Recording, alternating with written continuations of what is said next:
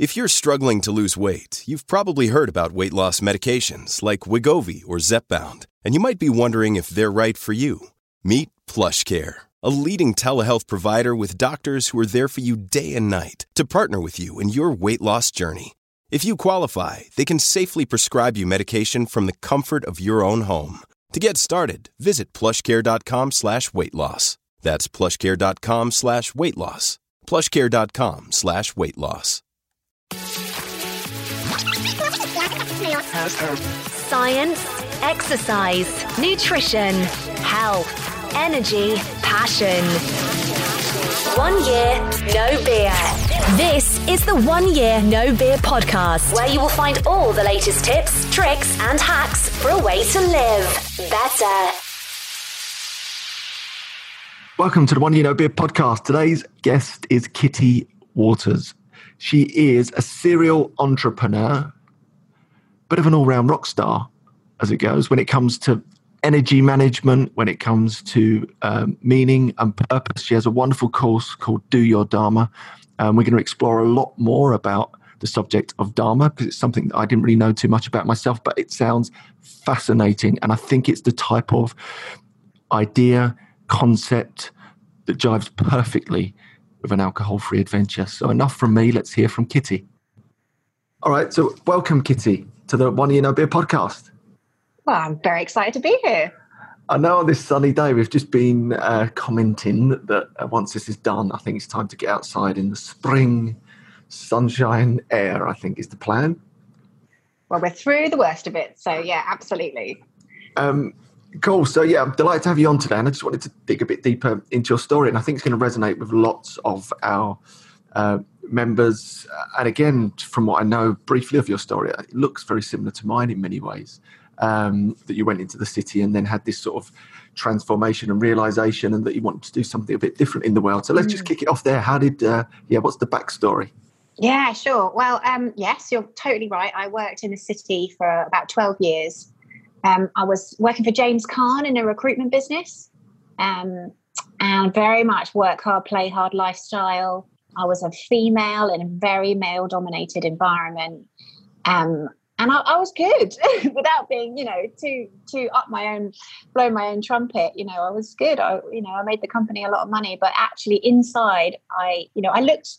If you'd have looked at me, you'd have thought, okay, she's making good money, six figures, she's early twenties. You know, she should have it all. But um, inside, I was dying. Um, huge history of depression in the female side of my family, which I didn't really know, if I'm honest, Andy. Um, and I had a nervous breakdown about 22 wow. when I was working in this high.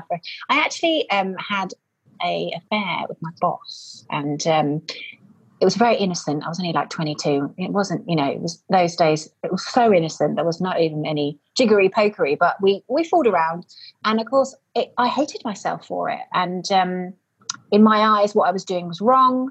I shouldn't have done that. He was in a relationship with somebody else. And it caused me, this sort of high pressure environment I worked in, to have a, a nervous breakdown.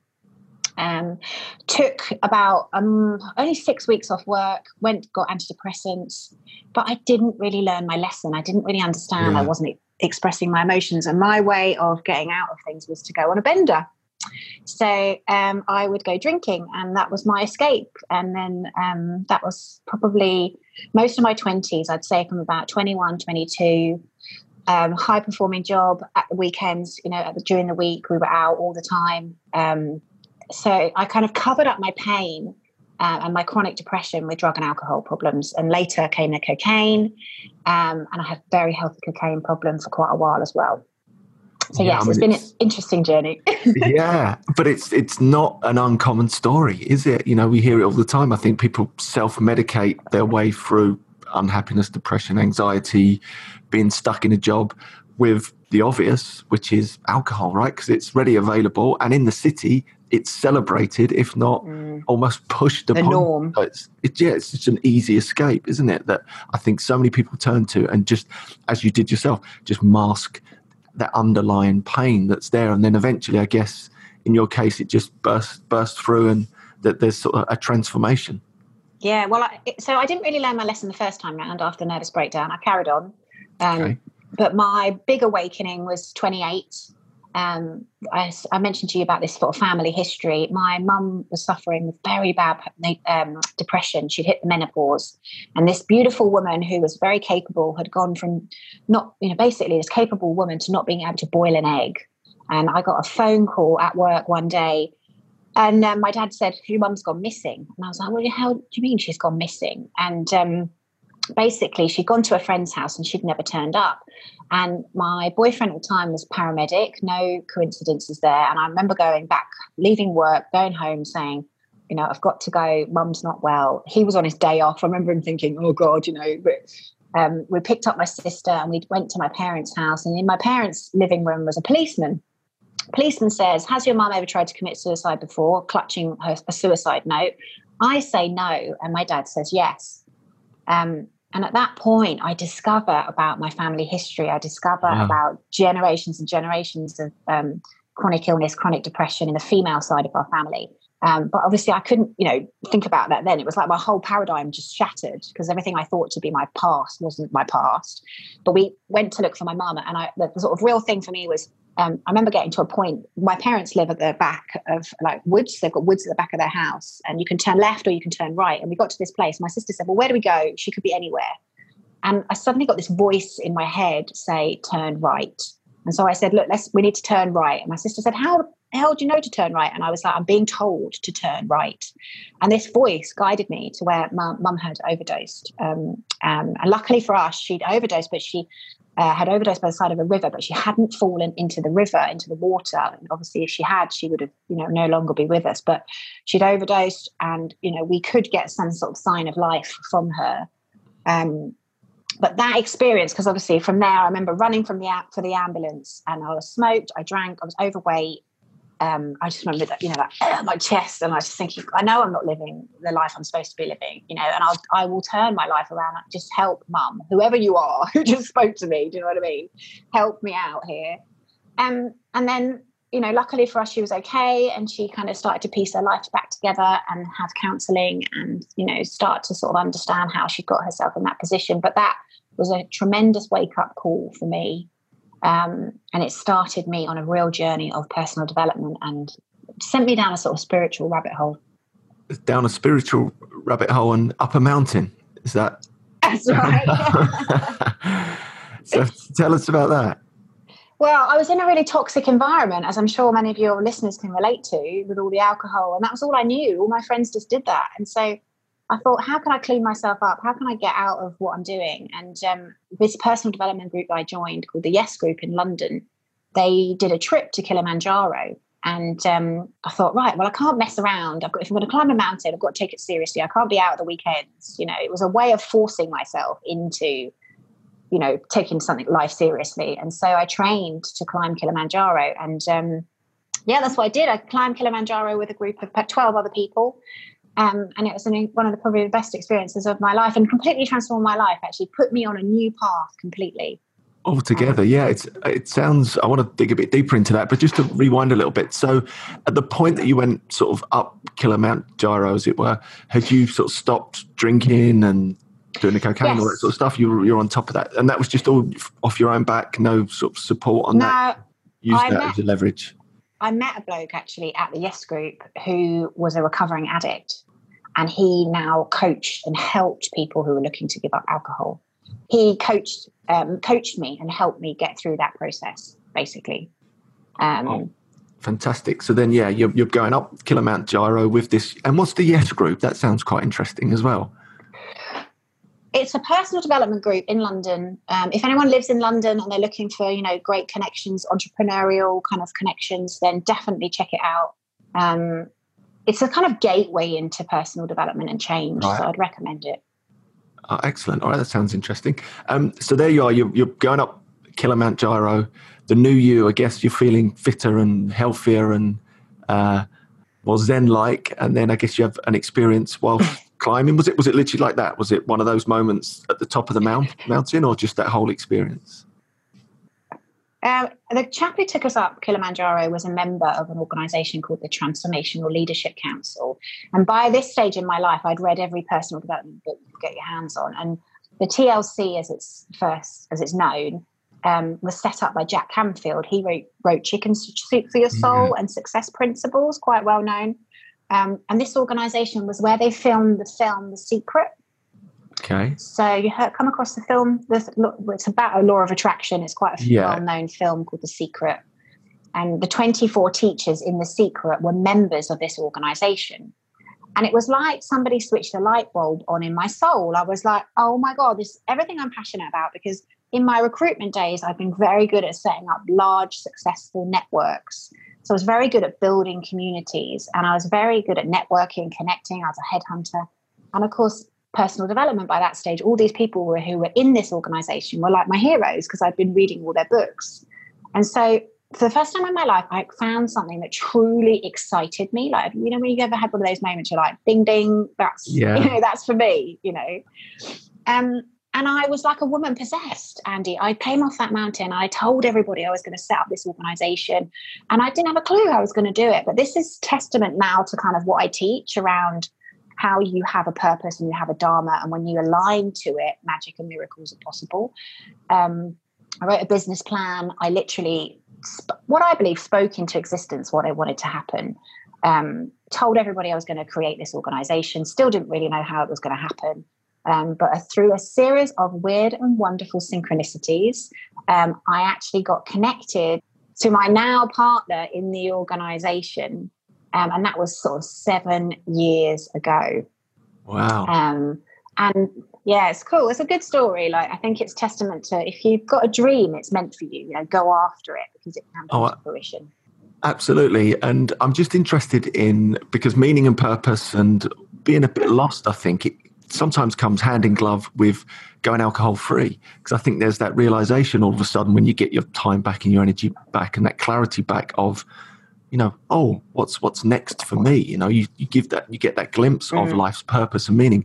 And I think a lot of people are confused. A lot of people are lost. A lot of people don't know where they're going. And in fact I think that's the reason why a lot of people end up drinking to excess because they are a little bit lost in some ways. They're all looking for mm, they're dulling the pain yeah, I know I certainly was, and and through this adventure, actually, I've I've stumbled upon deep meaning and purpose. But I, you know, that was never my intention at the start. So I'm really interested in your views on that and how Dharma comes into to play. If you can explain that a bit more. Mm. Yeah, of course. So I totally concur with what you're saying. First of all, I think we we tend to sort of dull our pain through alcohol, and also what we do is dull our senses.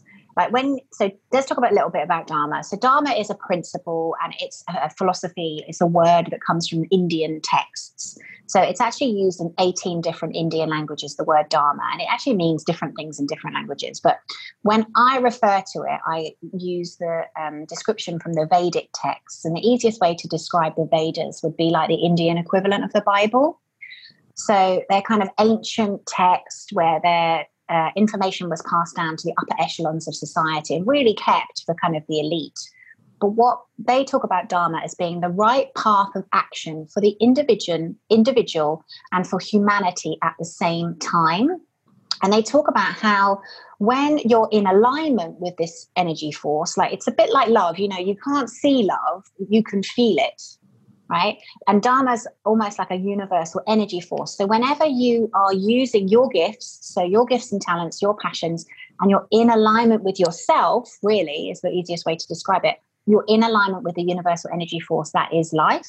So if you think about periods of time where you felt really in flow, you've had amazing synchronicities, people have just turned up, chances are you are in alignment with Dharma. And of course, when we drink, we can't listen properly to the signs and signals that life is always giving us. So, what tends to happen when we stop boozing um, is we become much more switched on to ourselves and our intuition and the signs and signals that life is giving us. So, let me give you an example. In my high powered recruitment job, uh, I got to a point where we got bought out by a venture capitalist. And for two years, I was miserable because they were a bunch of, I won't use that word, but um, I didn't listen to myself. I was so scared of leaving be, because I was used to the money um, and I didn't know what I was going to do le- next. That every day I'd get out of bed and my body would be like so heavy and had so much resistance. Now, that is a sign or signal you need to change and tweak direction. All of us have an inner sat nav. We just haven't been given the instructions about how to find it and follow it and use it. Okay, so when you get resistance in your body, that's telling you something. You feel heavy, you, are out of alignment with what I call Dharma, with universal energy force. So, what I teach and what I show people to do is how to effectively stay in flow with life on an ongoing, kind of consistent basis. Um, and once you kind of get the hang of this, it just means you're living in that flow state. You know, that's your yeah. experience all the time. It's so true. And what you, you, said about alcohol is that it's spot on, isn't it? It dulls the senses. And that's what I think happens. Once it's removed, people are like, oh, they start to notice the things, the places, the people that didn't stand out before. They notice how their body's feeling. I certainly did. That was the, the big wake up call for me was once the alcohol went, I couldn't blame it on alcohol anymore. I couldn't blame the tiredness or the lethargy on alcohol because it was gone. I was like, why is that happening? And then I started to realize lots of things that certain parts of the job I just didn't enjoy. I didn't like socializing mm. in big groups. I even came to the massive discovery for me that I was an introvert when I'd assumed I was this big flamboyant extrovert for like 20 years. And the only reason I made that discovery was removing the alcohol and suddenly listening and to my body in many ways and my mind to say, actually, do you know what? Those events don't fill me with energy anymore. Actually, I find that really difficult. And through that discovery, you start to tailor your life in the, the right direction, find the things that energize you, whether that's the food, the people, the places, all those type of things. And that's a huge discovery. And I think that's what happens to lots of people on this alcohol free mm. adventure. But lots of people then get a bit lost. It's a bit like, what do I do next? Where do I go? What is my meaning and purpose? And if they can't work it out from a standing start, then they go, I don't know what to do, and they get stuck. So let's talk. Let's let's speak to that because that's a really valid point that you're raising. So the philosophy of Dharma is that we're all unique. Okay, in our education system, how we're brought up is we go to school, we get a good education. You know, we're taught get a good education, get a good job. That's about it, really. Get married, have kids. That's it. Um, and so what tends to happen is you hear about all these men having midlife crises and stuff. They go and buy big cars because they feel so unfulfilled. But actually, what the Dharmic principles talk about is there's seven and a half billion people, that there's only one you. Okay, so Andy, you're completely unique. I'm completely unique. And actually, our job in this lifetime is to discover what it is that we are truly passionate about and we truly love.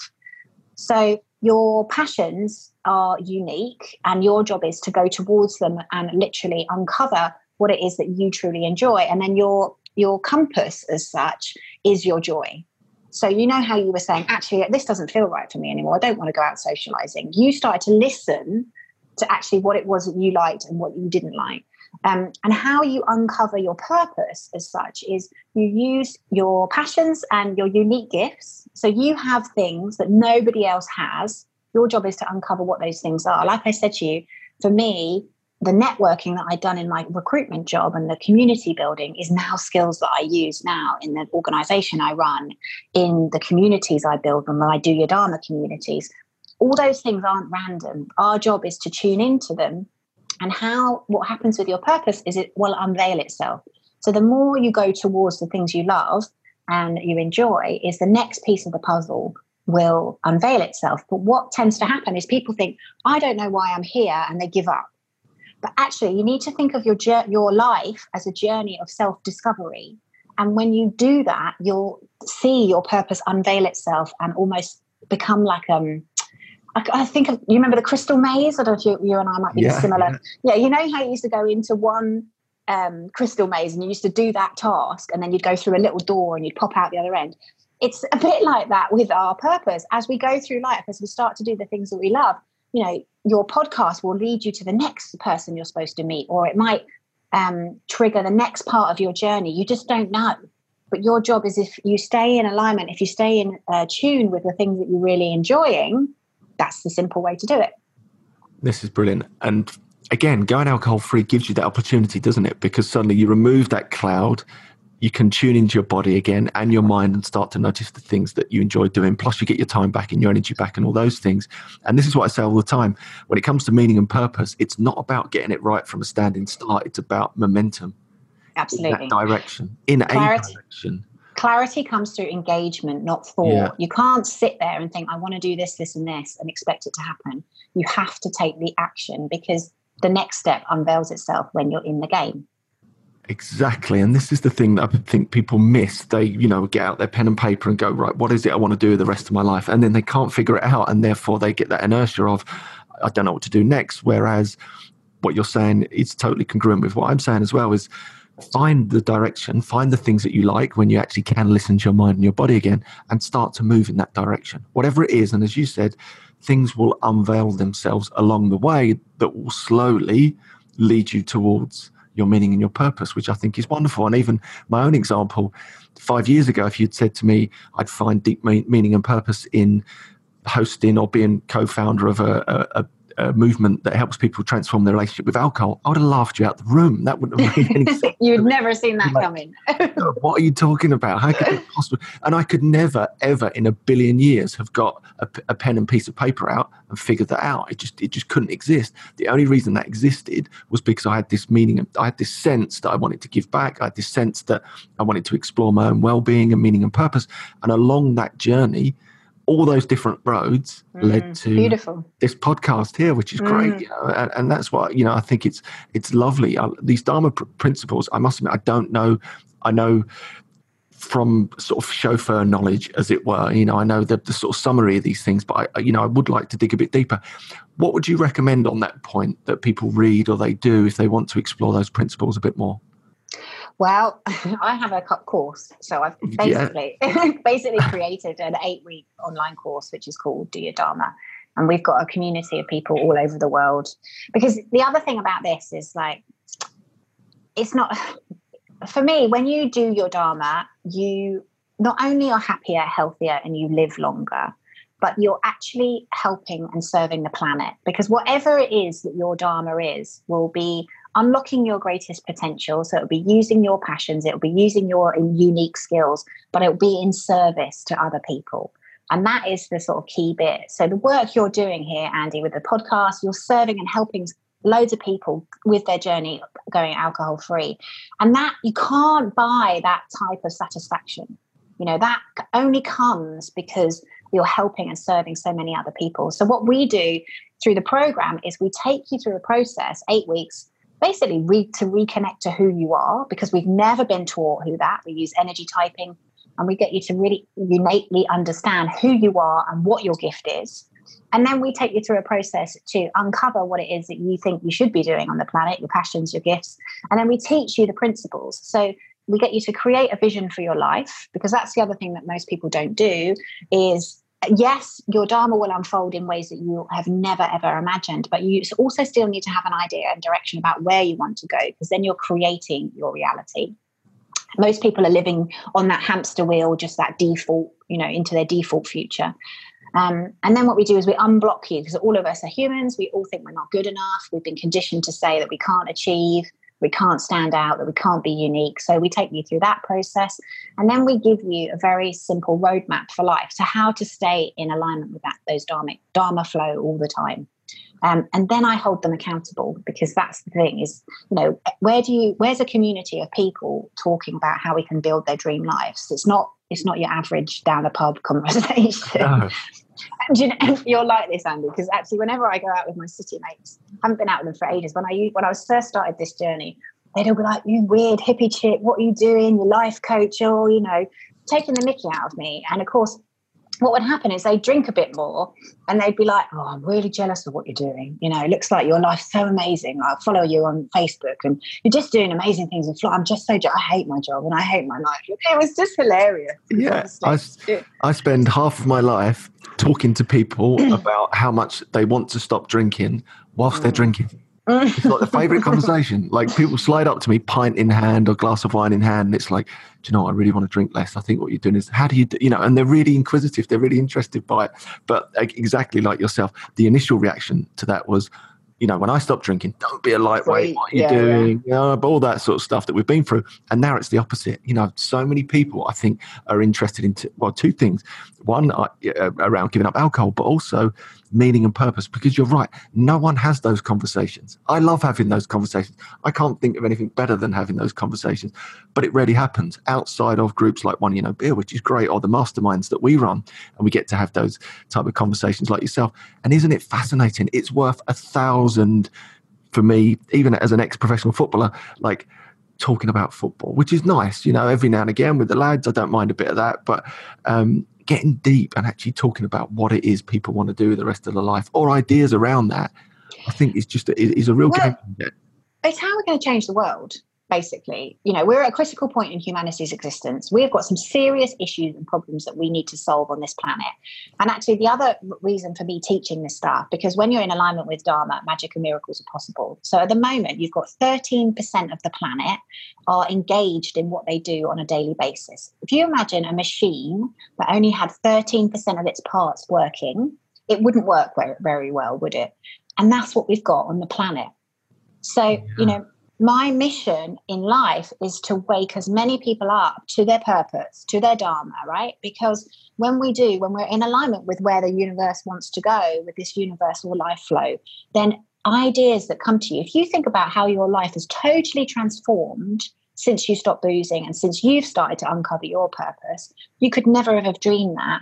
Now, where this gets powerful is where you get communities of people doing this work because communities of people uncovering and discovering their purpose you know is absolutely powerful. And that's the way we're going to come up with the ideas that we need to solve the problems that we've got on the planet. Think about steve jobs. You know he was totally in his purpose you know? He was doing what he was supposed to do on the planet and consequently he's changed the world with what he's come up with. So the more people we get doing their dharma uncovering their purpose the quicker we'll solve the problems we've got. Oh, I love it. And this is again where I think communities like that you have there with the, the Dharma community and One Year No Beer is fantastic because we get these people to come in. You know, for us, it's like take a break from alcohol, or maybe they, you know, people coming to do a 28 day break from alcohol, right? So all they're really thinking about is taking a break from the booze. But five minutes later, here they are. They're in the system. They're losing weight. They're feeling healthy. They're listening to their body. They're listening to their mind. And then they're having conversations with me or conversations with you about their dharma or their meaning and their purpose. And all of a sudden, they're off on a different track. They've maybe changed career and changed jobs. I mean, it's it's stunning, you know. And I think mm. the more organisations there there are that almost act as a funnel to give people the excuse to get in the same room as people are having these different conversations because life is so limited in that way, isn't it? As we just discussed, it's very rare to like go out socially and have that conversation because it always stays so superficial. But you feel it, don't you? You remember if yeah. you remember back how empty like I used to, there was always something missing for me. I was like, where is, you know, I remember when I was younger, I remember thinking, God, is that all there is to life? You get, you get, you know, you, you get married, you, get, you settle down, you have kids. Like, no offense, but I just thought that didn't excite me. And there was always something missing for me. And now I know what was missing, you know, like because I'm now doing what I came into earth to do. And that, you know, it's like the most amazing journey you'll ever take once you get onto your correct path in life. Yeah, and you said something really interesting there. And with all of these things about meaning and purpose as well, it's not about like the big ground dose all the time. It's not about climbing Everest or necessarily changing the world or all those wonderful things. It can be really as simple as aligning with the fact that you just want to be a brilliant parent. Mm, and that's absolutely. your dharma, and to be a wonderful parent or a partner or whatever it is. But actually making that discovery is super powerful no, so it's it's a really because some people I think spend a lot of their life thinking if only I did all these fanciful things, then maybe I'd be connected to my meaning and purpose. When right under their nose is their meaning and purpose, they just haven't connected with it. And I think mm. that's an important message to, to get across that it could be in the most simple, and sometimes that's the most powerful. You know, when I mm. see people come do a mastermind, for example, and they lay out all their goals, and actually at the end of it, they go, "No, I think I'm doing this wrong because actually my goal is just to be a, a, a better mum." I'm like, "No, no, you're doing it right.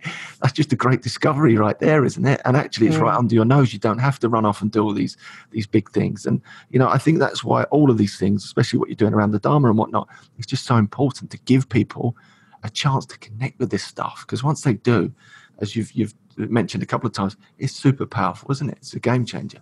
Mm, and I think it's what about what we believe is possible, actually, because we've never been taught any of this stuff. We don't actually believe. We don't really know what's humanly possible for us. You know, like I truly believe we're so much more powerful than we've ever been taught. Um, you know, and I've had really quite amazing examples in my life of where I've pulled in some incredible things. And, you know, we're not taught that we're energetic beings, you know, we're not taught that we are energy centers. Um, and for me, there's a real kind of lack of education around us as human beings, which is one of my other missions is to sort of be a reformer of society in the way that we're educated that's another story. that's another story. And then one thing before um, we sort of wrap it up, I'm just interested in the energy thing. And, and you mentioned at the start that you align people with their energy or, or something along mm. those lines. What, what does that involve? Um, well, I use a Chinese medicine system, basically. Okay. Um, and in Chinese medicine, we're all a mix of five different energy types. So you've got fire, you've got water, you've got metal, you've got wood, and you've got earth.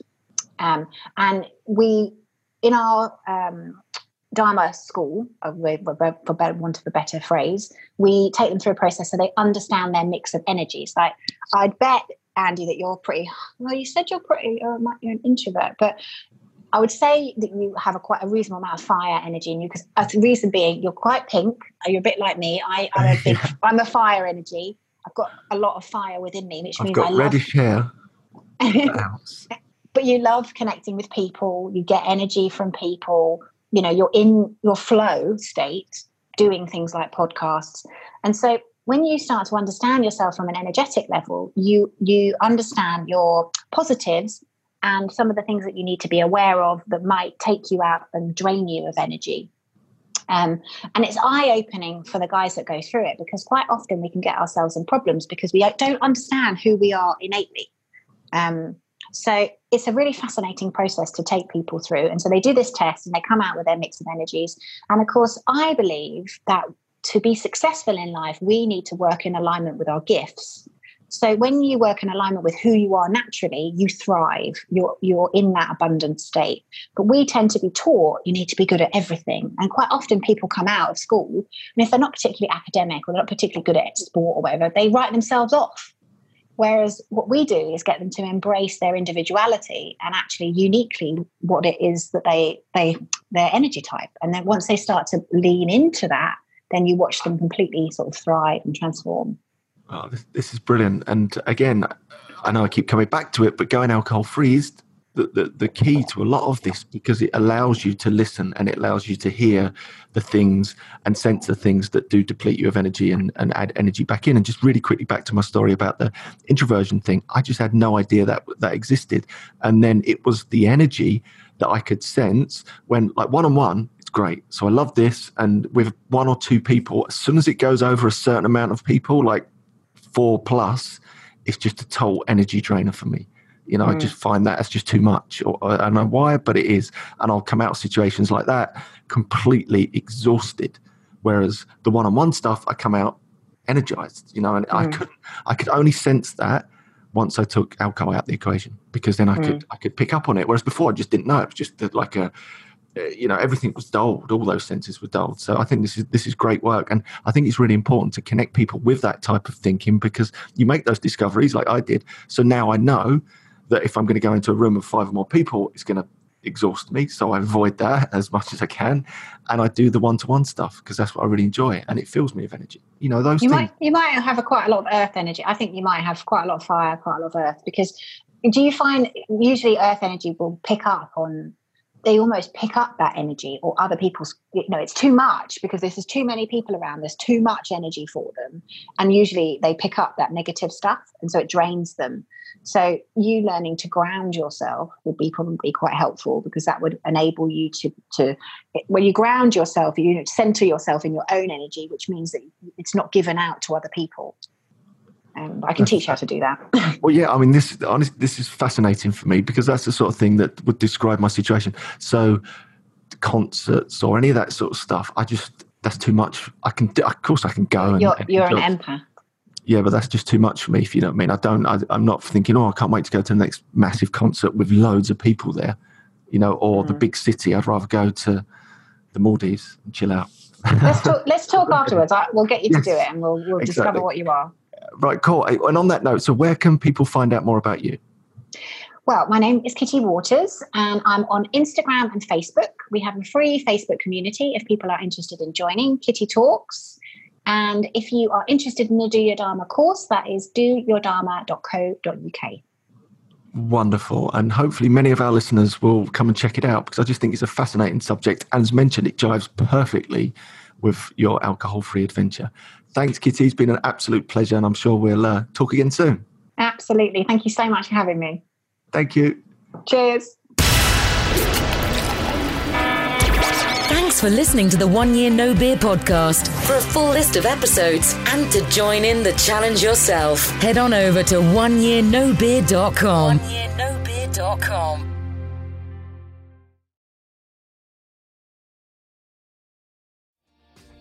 Hi, my name is Kaye Adams, and to be honest, I'm not so good with the ageing process, so I enlisted my old chum, the filter free Cara McKenzie, to advise. Could you imagine being a porn star? The room would need to be really hot for me to strip off. To be honest, she's not much help, but she is rather amusing.